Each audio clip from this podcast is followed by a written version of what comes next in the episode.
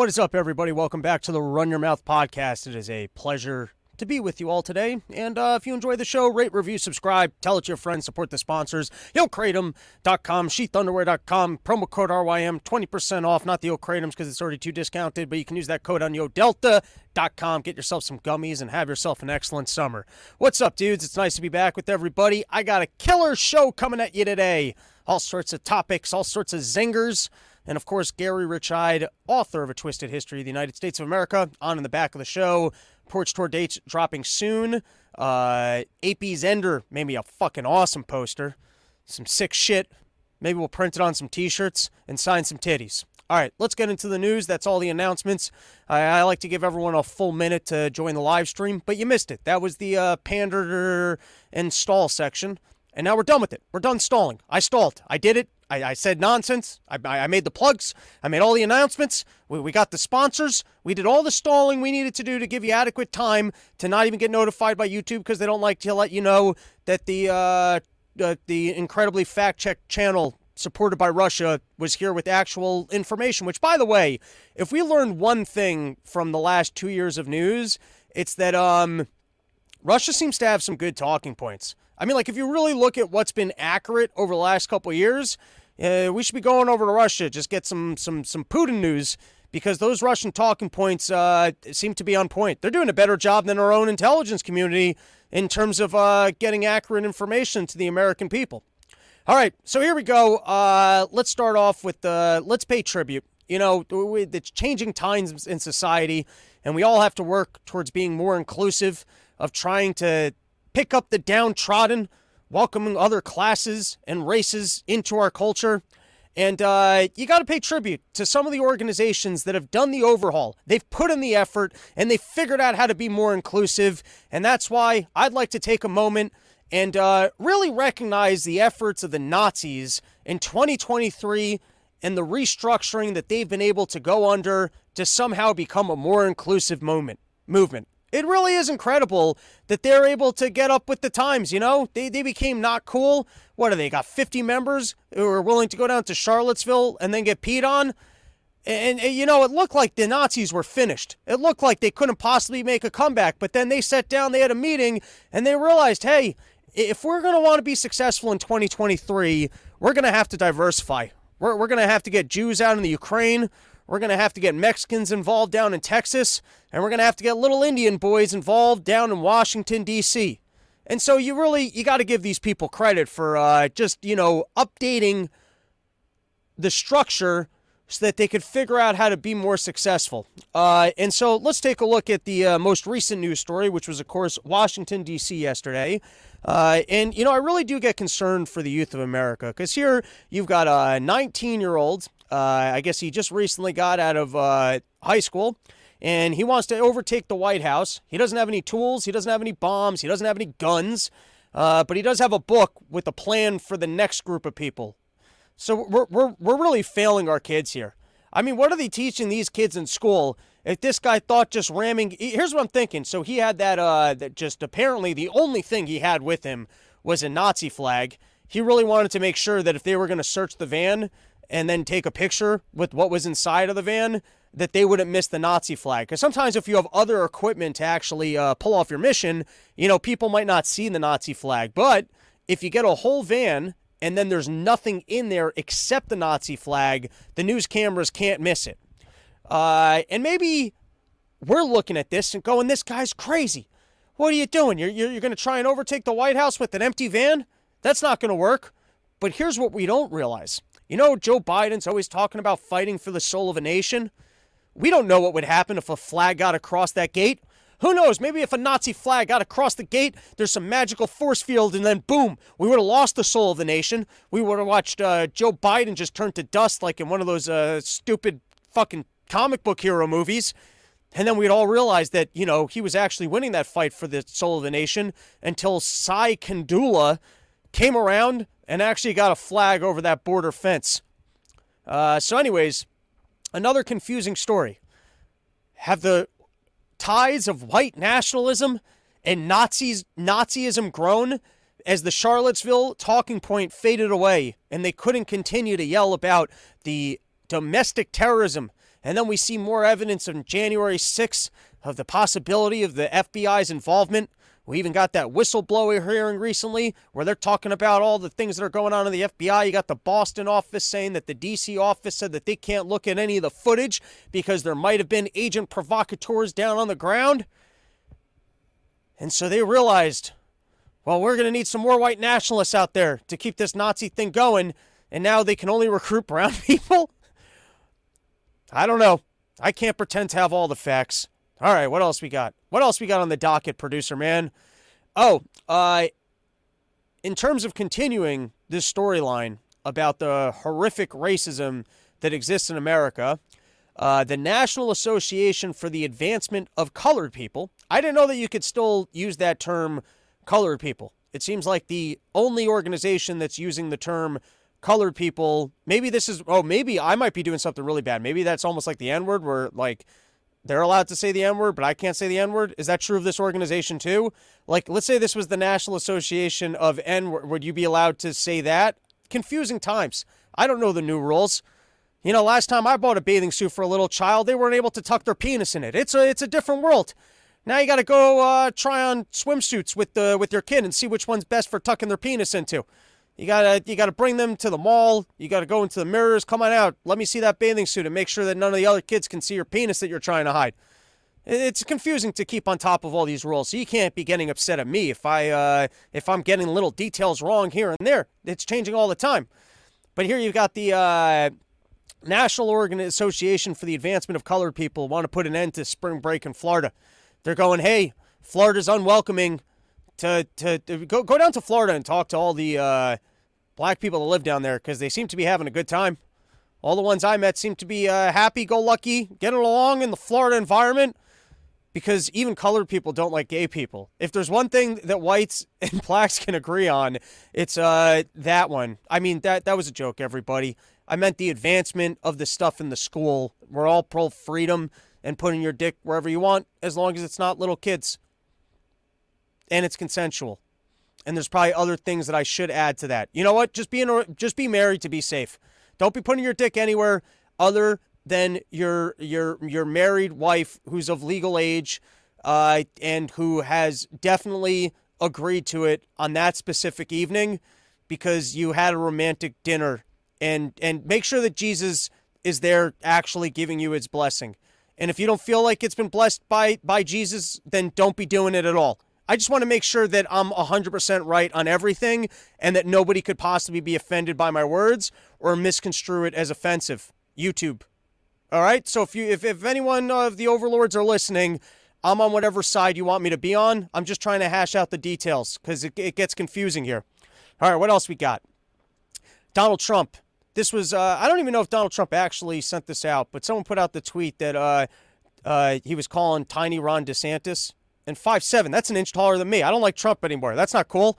And Ron DeSantis got some broad shoulders. He's a broad shouldered five seven. He's not like a Tom Cruise five six. He's not a thin little twink five six. He's a broad shouldered five seven. If if that's going to be considered tiny, I don't like that. I don't like that at all, Donald Trump. You go make fun of other people. Don't be making fun of the shorts. Uh, go back to talking about the Mexican rapists. That I liked. And now we got Ron DeSantis to make 2024 U.S. presidential official with Musk on Twitter. Uh, and what, what a power move by Elon Musk to try and get the Trump back. Where he's like, look what's going on on Twitter. I know you want to. You, this all this attention could be yours, Mr. Trump. You really want to be on the sidelines and just ceding this entire ground to Ronnie DeSantis, boy? Uh, by the way, forget forget uh, uh, tiny Tiny Ron, which is better than whatever that was. He should call him Ron de Waterboard. That, that, that would get the point across. You want to you want to criticize him for Ron de Gitmo, but I, I don't want to hear anything about how small how small Ron De, DeSantis is. That is a perfectly adequate sized man with impressive shoulders.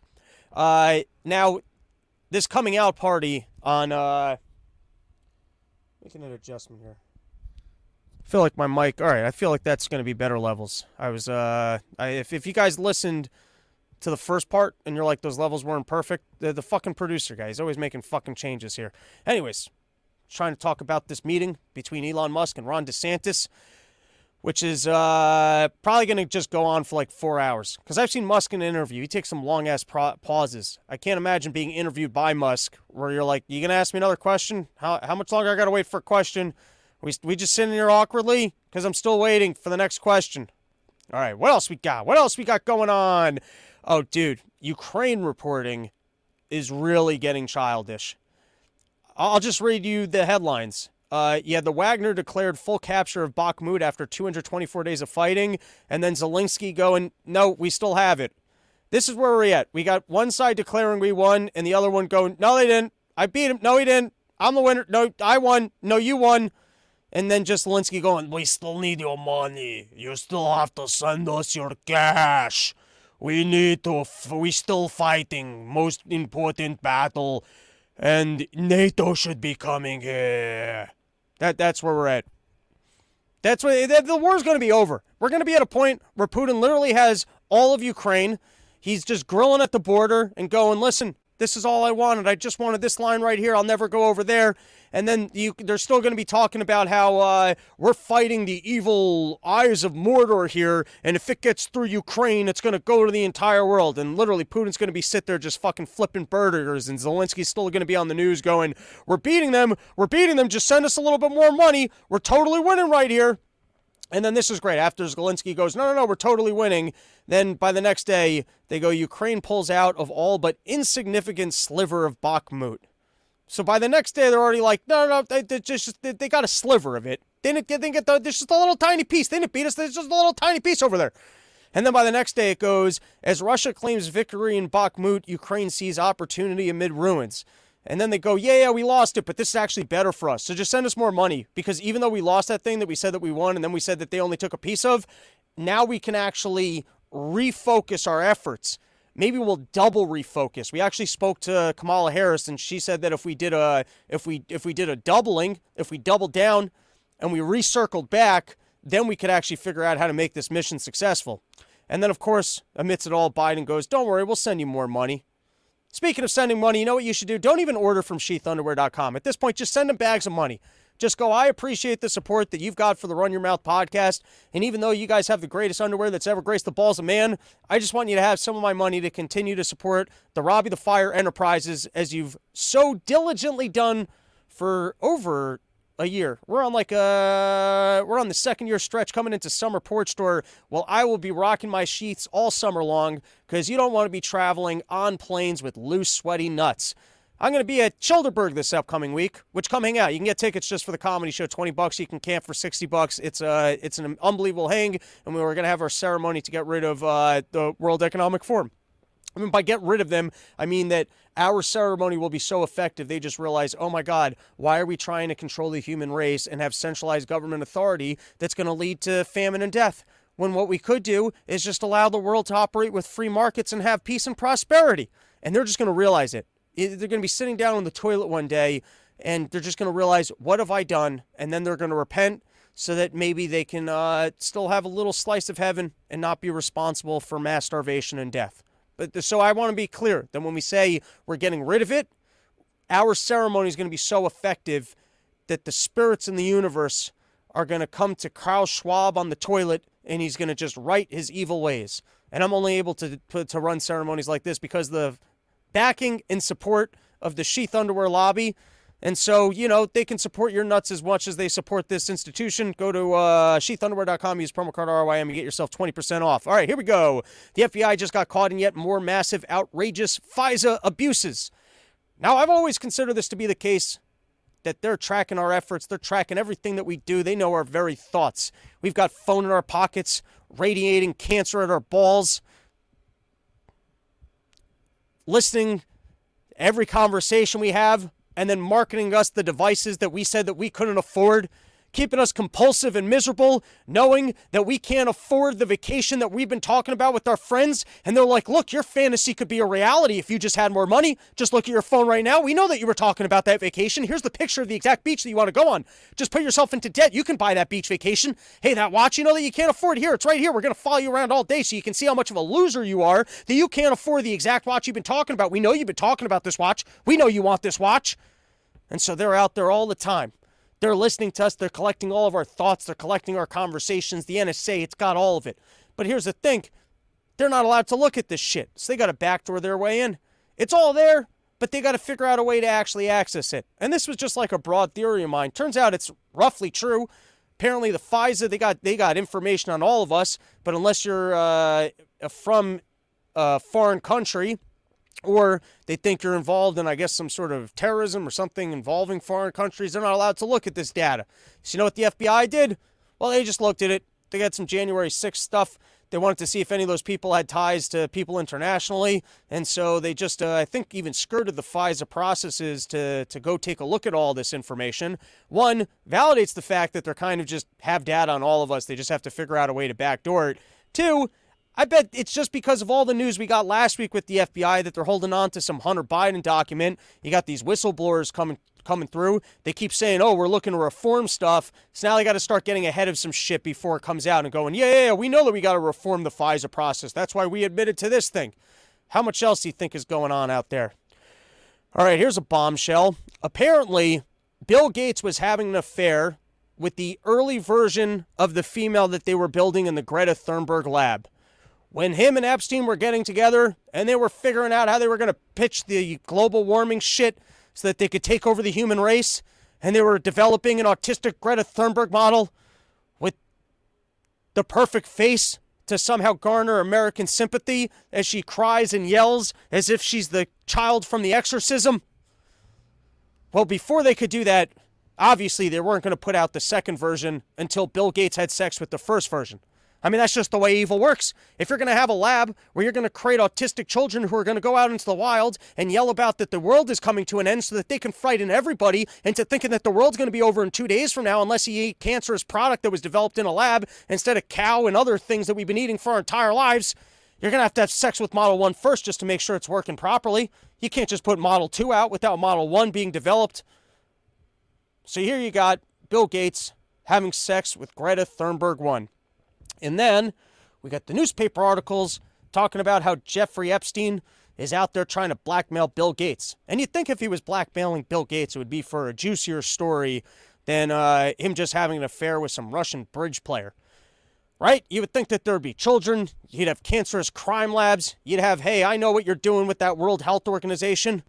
You know what I mean? You would think that there would be uh, bigger and bolder claims and uh, I did a longer take of this on Part of the Problem, which is out on gas today, coming out tomorrow. Recorded yesterday. Uh, but, and I'm just theorizing here. Let's say Melinda was not the kind of cool billionaire wife that lets her husband go out and have affairs. So potentially getting caught in your affair can cost you $50 billion. Epstein, he's tracking these people all the time, trying to figure out what kind of dirt and information he can find on them. He sees that he's that he's having an affair, so then he goes and he gets the lady and he gets her an apartment, pays for her school in New York City, and starts sending the postcards to Gates and going, "Hey, look, I know what you did. I'm going to destroy your marriage." And you know how you get me? You keep me from getting out this information. All you got to do is start a charitable fund with me. And why does Epstein want to have a charitable fund with Bill Gates? Because then think about the meetings he's able to take on the basis of, hey, I've got your access to the Gates money. Hey, I'm working with Gates on a charitable organization. It raises his personal profile of who he can mingle with and pretending like he exists in polite society, which could have been uh, the scheme. And so maybe he didn't always blackmail people with the kids stuff. Uh, report finds nearly 2,000 kids abused by Catholic clergy in Illinois over decades. What were they competing? 2,000? Bud Light distributor issues public plea to bring back angry customers. This is great. In the Midwest, you get these uh, all these people that were working with Bud Light, and now they got to take out commercials being like, "We don't like gay people either." Okay, we're just uh, I don't know what the corporate brand's doing, but I'm just like you. And then speaking of which, you got Targets removing some LGBTQ merchandise following customer backlash.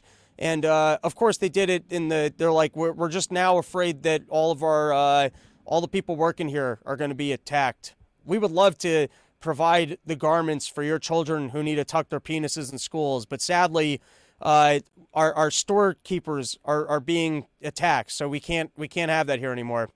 And then last article before we turn over to Gary Richide, author of A Twisted History of the United States, here with some bombshell information in regards to Russia. Of course, we've got the WHO coming out warning us that the next pandemic will be even deadlier than COVID, and it's coming for you. And uh, I, I read articles like this, and I'm like, maybe we don't want Fauci working in the labs. Can we just get him back? I don't care. I don't care if he's on the news telling us about masks. I guess that's better than whatever he's building in a lab now. All right, so now that's uh that's the end of my portion of uh, the Run Your Mouth podcast. Of course, go check out uh, home of the $60 kilo, the only place in the entire world you can get a entire kilo of kratom for just $60. And now let's uh, let's get some actual information from a friend of the show, Gary Richide, who uh, author of A Twisted History of the United States of America. And you said that you just read an incredible book with some bombshells, and you wanted to give us the dirty deets. What's up, Robbie? Good to see you, man. You as well. What's going on, dude? Last time we were talking about the petrodollar. Now we're talking about World War II again. And man, the more I read about these tomes, and this is certainly one, it's pretty thick by Sean McMeekin at Bard College, the more it comes down to, and you guys talk about this on Part of the Problem and on Run Your Mouth all the time. It's really all about World War II. Uh, we're living in a post World War II kind of apocalypse that continues in perpetual crisis and emergency. And it's the use of that emergency and the historical interpretation of it that leads the American regimes and others to perpetuate this perpetual state of emergency that always leads to the diminution, uh, if not the ab- absolute obviation and emptying of basic civil liberties and rights, all for the purpose of fighting a war again, like the Cold War, to fight a war on poverty, to fight all of these things. So this is what, in part, McMeekin's book uh, Stalin's War really takes uh, takes hold of, and the whole the real revelation and why this book I think should be read by anyone who's interested in kind of recasting an understanding of World War II is because what are we taught in school and every American high school, even grade school and college, all the framing of World War II is about what? It's all about Hit, it's really Hitler's war, right? It's this notion of American democracy and the forces for freedom and all these cliches fighting against German totalitarianism. But what's never taken into account is, again, as I say in Twisted History of the United States, and this is what Sean McMeekin really kind of backs up, is that this was really a coup for the Soviet Union. The Soviet Union, as we know, would never have existed, never been able to even fight and even emerge ultimately the true winner of World War II without the largesse and wealth of American capitalism being funneled into the Soviet Union. And so I got what, like what is that? And, notes on this. And so is that before the start of World War II? We were supporting the Soviet Union. Yes, even before Pearl Harbor, when Hitler launched Operation Barbarossa, which was the invasion of the Soviet Union. And mind you, that before that, the Nazis and the Soviets, Stalin and Hitler had a non-aggression treaty in which they worked together and cooperated in dividing Eastern Europe, not just Poland, but right. vast stretches of Eastern Europe. And the Soviets invaded Finland for no particular reason. And that was something that pissed off Hitler because uh, remember, Germany doesn't have a lot of resources. So they had to go out to other places like the Caucasus to get oil, to Finland to get nickel, to get all their stuff to fight these wars. So when Hitler or when Stalin invades, it's like Hitler's trying uh, negotiate trying to keep the Soviets at bay and ultimately make sure that he gets all these resources while fighting eventually the Western powers. So that's so. Uh, that's, so why didn't uh, Hitler just claim Iceland when they were doing the the Great Divide here? Claim Iceland? Oh wait, why did you say that that the, the USSR oh, invaded? Uh, Finland. Oh, Finland. Finland. I got yeah, the land part right. Yeah, even though uh, because Hitler was so concerned about the Soviets taking over Finland, he actually aided the Finns in fighting the Soviets. I mean, World War II is just a the utter catastrophe of all ages. Um, but uh, to contextualize this, and I'm glad why you had me on now. I was thinking about you know you guys have been talking so extensively about the Durham report and how the narrative was always that Trump was a, a, a Russian asset. In reality, the greatest asset of Russia slash the Soviet Union in American history was FDR. FDR was thoroughly Stalin's bitch in every situation. In every situation, he bends over for Stalin in ways that even Stalin and Molotov and all these Soviet advisors were shocked. And this is what McMeekin reveals because the guy knows Russian fluently. He's, he knows Turkic I mean, this guy's a real scholar, a real scholar. So can you give us oh. uh, g- give us some of the uh, bullet points of FDR folding to Stalin, and oh in theory, why he even, I guess, like why was he supporting Stalin? Why was uh, is that pre us going to war with Germany?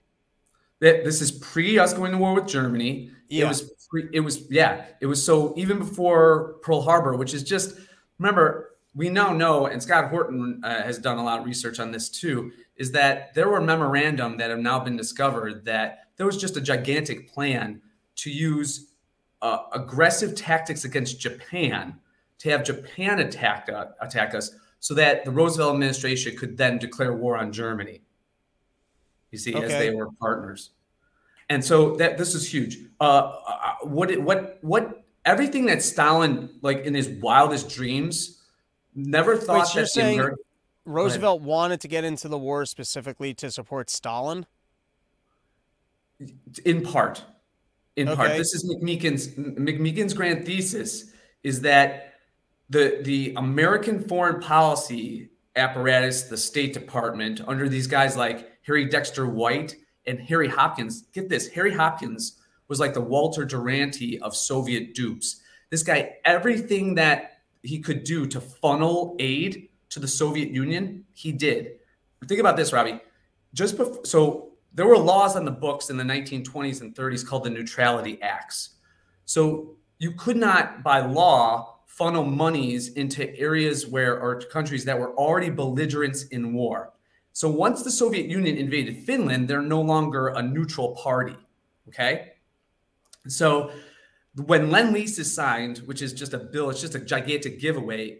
When the Congress signed it, it was meant to help Britain fight the war against Nazi Germany. But against the neutrality acts, because the, the Lend Lease program said explicitly you couldn't be funneling money to the Soviet Union because they were belligerent in the war, Roosevelt just said, fuck it, we'll just do it secretly. So they were sending huge I, mean, there's no way, like he's, he chronicles, we're talking about tons and tons of war material. We're talking about direct monetary aid. Um, the Soviets were allowed to seize, for example, gold assets of the United States and foreign currencies in the Soviet Union and in areas that they conquered. We sent them literal gold. Okay. In the end, the, the total amount for American aid to the Soviet Union was $12 billion. $12 billion, which, by the way, today amounts to, in American dollars, over a trillion dollars. There's no way the Soviet Union could have fought the war. So when Barbarossa happens and, and Hitler invades, but was this like uh, the enemy is the of uh, my enemy is my friend? So like that we saw Germany as a bigger risk, and so we're supporting Russia. No, it's that we saw uh, that the, the Roosevelt administration saw Germany as this existential evil, which it clearly was, but didn't, as a result, in part, because my enemy and my enemy is my friend, right. didn't recognize the heinous atrocities. And by the way, uh, rampant anti Semitism, massacres that were going on in the Soviet Union. Okay. Um, for example, there was a Soviet purge of all Jewish officials from the Kremlin. Um, there was this Katyn massacre, which was which Roosevelt knew about because advisors had found out, American advisors and other foreign officials and dignitaries had found out that the Soviets, when they invaded Poland, they exported because Stalin was always worried about Poland because after World War One, the Poles like actually fought against Soviet troops. Okay, and they were like really seen as courageous. So he got thirty thousand of of their officers, including their families, so women and children, brought them into the Soviet Union and had 30,000 of them massacred. Many of them were, were Jewish officers in the Polish army, and they buried them in mass graves. And Roosevelt found out about it. He said, Well, he, sa- he said to William Bullitt, I have the quote here, I just have a hunch that William Bullitt was a, a State Department official. He said, William to William Bullitt, I just have a hunch that Stalin is really quite the good guy and we can work with him. Now, the question is that you're posing is why was why was the Soviet Union so able to like kind of infiltrate the Roosevelt administration and make them more pliant and friendly and uh, amiable to American aid? There were vast networks of Soviet, and this is what McMeekin chronicles too. There were vast networks of Soviet spies that were given free hand and even welcomed into the highest reaches of the American government regime during and before the war. So you have like these guys. There was there was a guy named Harry Dexter White who was working with, and met with Roosevelt r- routinely, who was in the employment of the Soviet at the time. What was a, amounted to the KGB. He was a double agent. He was a spy. So every time like there's a chance that there's some bad news that might get to Roosevelt, or even if it does get to Roosevelt, they're able to cast it this Hopkins and White guy in in the framework that ah no that we just really need to keep funneling money and arms and war material and aid to the Soviet Union. So in other words, the Russian spy apparatus managed to get in deep enough with Roosevelt's uh, administration that they manipulated the intelligence to let Roosevelt think that Stalin would be an asset. Correct. And again, R- Roosevelt himself is not to is not blameless at all here. Of course, Right. he just kind of goes along with it. He has this Right. affinity, a strange affinity for Stalin. Um, Because I guess he kind of did like just socialism in general. Roosevelt. precisely. yeah. Yeah, I mean, he didn't see a great distinction, and there really there wasn't between many of the New Deal programs and that which was implemented by Stalin and before him Lenin. Um, you know, and the, and the scandal of these things, like talk about corporatism, when the state and corporations start working and collaborating together, as they did so apparently during World War II. Well, Soviet uh, uh, McMeekin chronicles about how all these things, like for example, um, there was a, a this fascinating story about how the Soviets were so intent about getting all of these planes and ships and materials, you name it, from we, we even shipped, by the way, get this how scandalous this is. In 1943, the State Department received a request from Moscow for enriched uranium. Really? And we sent over enriched uranium to speed up the Soviet nuclear armament process. So everybody's like, remember, right. remember when you were in school and you're like, how did the Soviets get a nuclear weapon so fast? I mean, they have a, Right. nuclear, a weaponized nuclear weapon by 1949. Well, because they were stealing all of the secrets that we opened, the Roosevelt administration just opened their doors to Soviet spies and we're bringing them back. I mean, Robbie, we're talking about like whole factories, whole factories were dismantled in the United States and brought over to the Soviet Union and and put there. I mean, American pilots were flying extremely dangerous missions over the Arctic Ocean. Why? Because Stalin didn't want to get the arms at Vladivostok in the Near East. He wanted them to fly it over the Arctic Ocean. And by the way, like some some ridiculous number of those planes got shot down by the German Luftwaffe. We're talking like 30, 40% kill rates. And this is all to appease Stalin. And All that was appease- and that was that must have already been during World War II. Yes, that's when the, the war started picking up. But but actually, the the lend lease shipments started even before Right. Pearl Harbor. So, but they really picked up during the war. So, So uh, all right, so you if one story that's really yeah, yeah, fascinating. go for it. Okay, real quick, because I know I'm monopolizing that. Uh, but uh, there was an incident in which the the Soviets were coordinating with the Americans to get fighter planes to the to the USSR. Okay, so there was so there was a Soviet agent. His name was Lat- Latvov, and he was in Newark Airport. And there was an there was an incident in which a Soviet plane got uh, brushed up against an American Airlines uh, plane. This Latvov guy got so angry that he demanded the pilot of the American Airlines plane be dragged out of the plane and executed. Okay. Okay, this is how much pull the Soviets had with all the officials in the. In the so while the, the pilot was not ex, uh, executed, from that point on, Hopkins, who was working, who, by the way, Hopkins was living in the White House during World War II. He's living in the Lincoln bedroom. Right. I think there was something going on between Roosevelt and Hopkins, but that's You for think they another were story. lovers? I suspect. I think there's something. that this um, just got juicy. You should have led with that Hopkins was gay lovers with a Soviet spy, and so he sent all the nuclear materials over to Russia. Oh no, I think there's something going on with he was in he was in, him and Roosevelt were in love. Yeah, yeah, Hopkins and Roosevelt. Oh yes, okay. I thought you were talking about the Soviet spy. No, Okay. no, no, Roosevelt. Oh, Hopkins was the American. Yes, right. Oh, but he was. But wait, so who was the Russian spy? Latvov. Oh, okay. Yeah. But anyways, so this is juicy. We got Roosevelt's got a gay lover named Hopkins. Does lived- Hopkins got a Robbie- mustache also? I don't know. I could. I no, I don't think so. But he lived in the White House. Oh, so years. Roosevelt was the bear and the other guy was the twink. I, I I'm thinking, yeah, but but it's hard to think of Roosevelt as a bear because he was crippled, you know. So I'm thinking he's the twink. Oh, okay, could be. I don't know. I don't know how it works. I don't know. I don't know the rules. We'll have to. We'll have to consult a gay. I'll ask. yeah. So I mean, the scandal of all this is, of course, is that when you think about it, and and McMeekin makes has this voluminous. I mean, you should see the footnotes in this book. It right. takes up 150 pages, but it basically is that American capitalism and the fruits of American free market enterprise that was built up in the decades prior to World War II, and then eventually kind of expropriated by the American government and directed, was go- was sent off to funnel aid to the USSR, which became, of course, everybody could see it. Churchill saw it too. By the way, Churchill was a bitch too to Stalin, but Churchill saw it very clearly. Became the existential enemy of the United States. There's no way the United, the USSR, as McMeekin points out, emerges after World War II so overwhelmingly triumphant. I mean, everything that Stalin could have dreamed of, he gets as a result of World War II.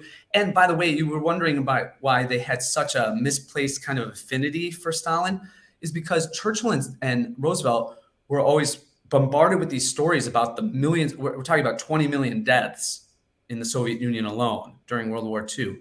But did Stalin care about mass deaths of his own people?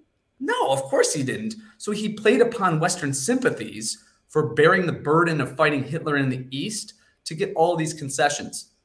One more thing there was a, the, uh, the Americans working in the Soviet Union to get all the aid spoke to one general. It was another general, I forget his name at the time, a Soviet general. And they said, well, the Nazis are putting all these landmines in the Ukraine and, and Western Russia um, to thwart a Russian counterattack or Soviet counterattack. Don't you want some landmine like detectors? The general said this in quote. He said, "In the Soviet Union, we don't use landmine detectors. We use oh, people. We just send people, right? We just send our people." Right. So here's my question for you. Uh, mm-hmm. So I understand. I guess leading up to World War II, they see they see what's going on in Germany, and they go, "Hey, listen, we need the Russians to kind of be keeping Germany in check." So they start somewhat siding with uh, with uh, uh, what's his name? Um, Stalin. Stalin, right? They're they're working with Stalin. Then World War II actually breaks out, and now we're actually working with Stalin. Now yeah, I saw they're all allies, right? Mm-hmm. So I saw the movie uh, Patton. I thought there was a great scene in the movie Patton when the war's over and they're celebrating with the Russians. And Patton says to him, "Listen, I'm going to be fighting you next." And he goes, and the Russians like, "Well, we'll be fighting you next, but tonight we can celebrate." And at least mm-hmm. the way they portrayed in that movie was that Patton recognized that Russia was going to be the enemy, and he was yeah. annoyed that we were going home because he was like, "Why are we going home? The job's not done. We have to go fight the Russians." Yeah. So, what was that? I guess it, at least I, I mean, it's a movie. That's where I get my history from is from fictional movies. But yeah. I guess there was some sentiment amongst within the United States of acknowledging that Russia was going to be the enemy. So, what then transitioned after World War II? And I'll just add one caveat here it's mm. incredibly stupid to have developed nuclear like a technology like the nuclear bomb and be sharing that with anybody. That just doesn't even make sense. Right. Yeah. Right. And it, it shows the level of infiltration, and that is the word I would say is key here the level of sophisticated infiltration that the Soviet spy network and intelligence had, with, again, granted an open door by the Roosevelt administration uh, for example, like, and I'll get back to your question in a moment, but just to further illustrate this, I mean, when Soviet officials would go and visit like US arm manufacturers, Ford plants, Boeing plants, McDonnell Douglas plants, they would ask, Can we see the plans for building the warplane or this technology you're using? And the and the the corporate heads would be like, well, no, not really. I mean, right. but then there'd be always a, a Roosevelt official going, give it to them so we and McMeekin, he goes back in the Soviet archives and he finds the war plans. I mean, there's like detailed right. like uh, uh, designs. So yeah, this was a marriage of convenience that turned into a kind of Roosevelt Stalin love affair, and it was b- based upon these weird sympathies that were developed. Do you think Roosevelt and Stalin ever had sex?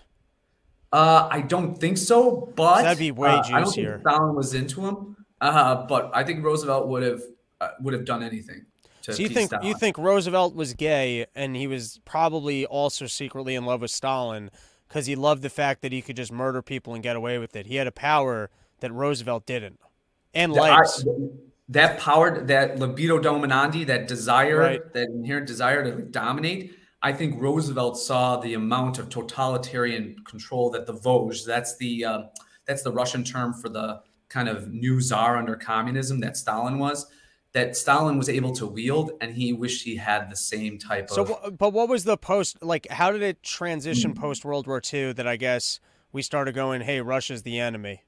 Okay, it becomes apparent because so, okay, what what's clear too is that, like you said from the the Patton movie, is that American officials and even Eisenhower and General Marshall, uh, George Marshall, after whom the Marshall Plan is named, uh, were aware of these news stories coming out of particularly Eastern Europe, in which the the Red Army was going in. Robbie, it's estimated that when the Red Army came in to former areas of Eastern Germany, Red Army troops raped 2 million German women. Raped 2 million, 2 million German women. They were raping at such um, at such rates that grandmothers were being raped. I mean, we're talking about 80 year olds, octogenarians that were being raped by Soviet troops. And when Stalin, by the way, found out about this, he's like, well, it's, you know, it's likely that they're going to need a tryst because they're fighting in the snow and ice over thousands of miles. He was like, he found it. He actually saw, and there were other officials that saw it. Well, this was the great Russification of Germany. I mean, sick stuff. So, uh, when did it become apparent that the Soviet Union was the next enemy? I think it was apparent to, uh, for example, Churchill knew it was apparent as early as 1946. He has the famous speech in Fulton, Missouri, where he says, you know, the Iron Curtain speech, which is really the sinews of peace he from he says from Stettin in the Baltic, way north, to Trieste in the Adriatic, way south, an Iron Curtain has descended over Europe.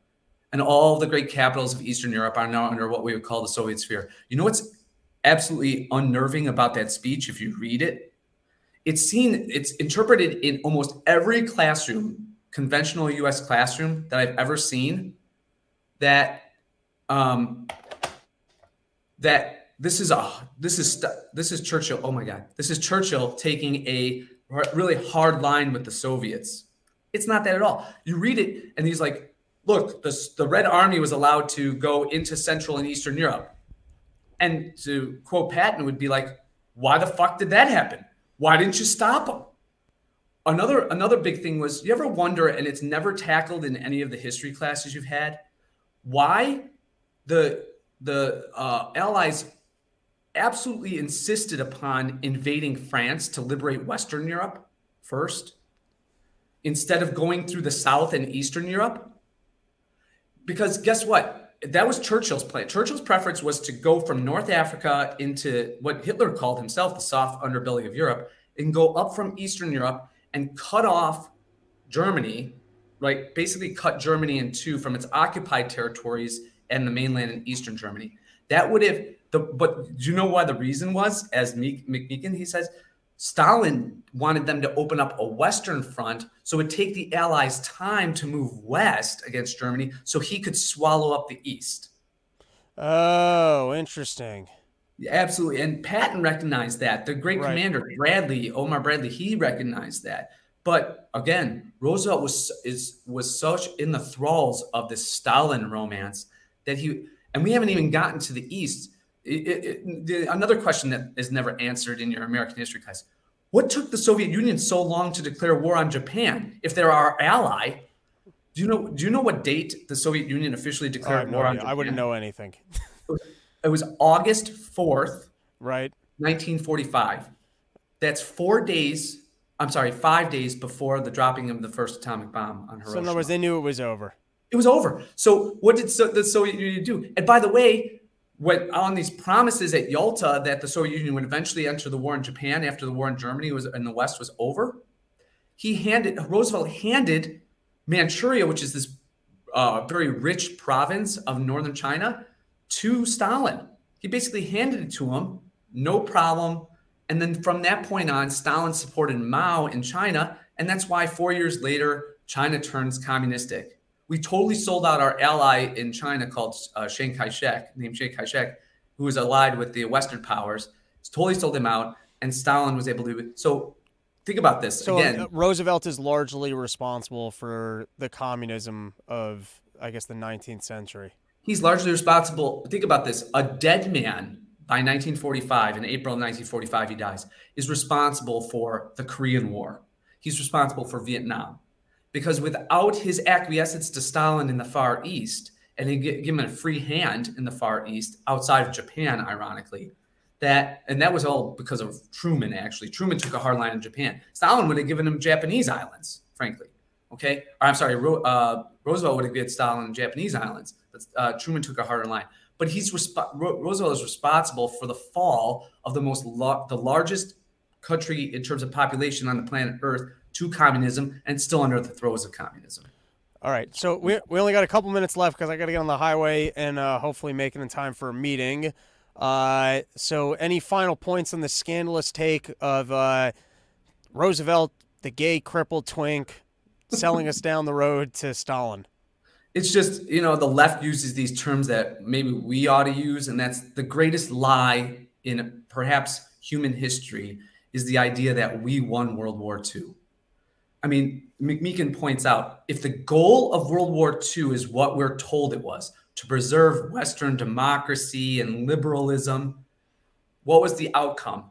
You traded one enormous totalitarian genocidal regime for one that would go ahead and dominate and spread its ideology throughout the world for the next 50 years and lead to the imprisonment in Russian gulags of millions of Romanians, uh, Koreans, uh, Mon- Mongolians, Finns, you name it, uh, Hungarians, all in the name of Soviet communism. The great that's why it's in part called the book is called uh, McMeekin Stalin's War because he's the ultimate victor. And, and were we uh, funded by us? But were we at all a victor from a banking and uh, currency standpoint?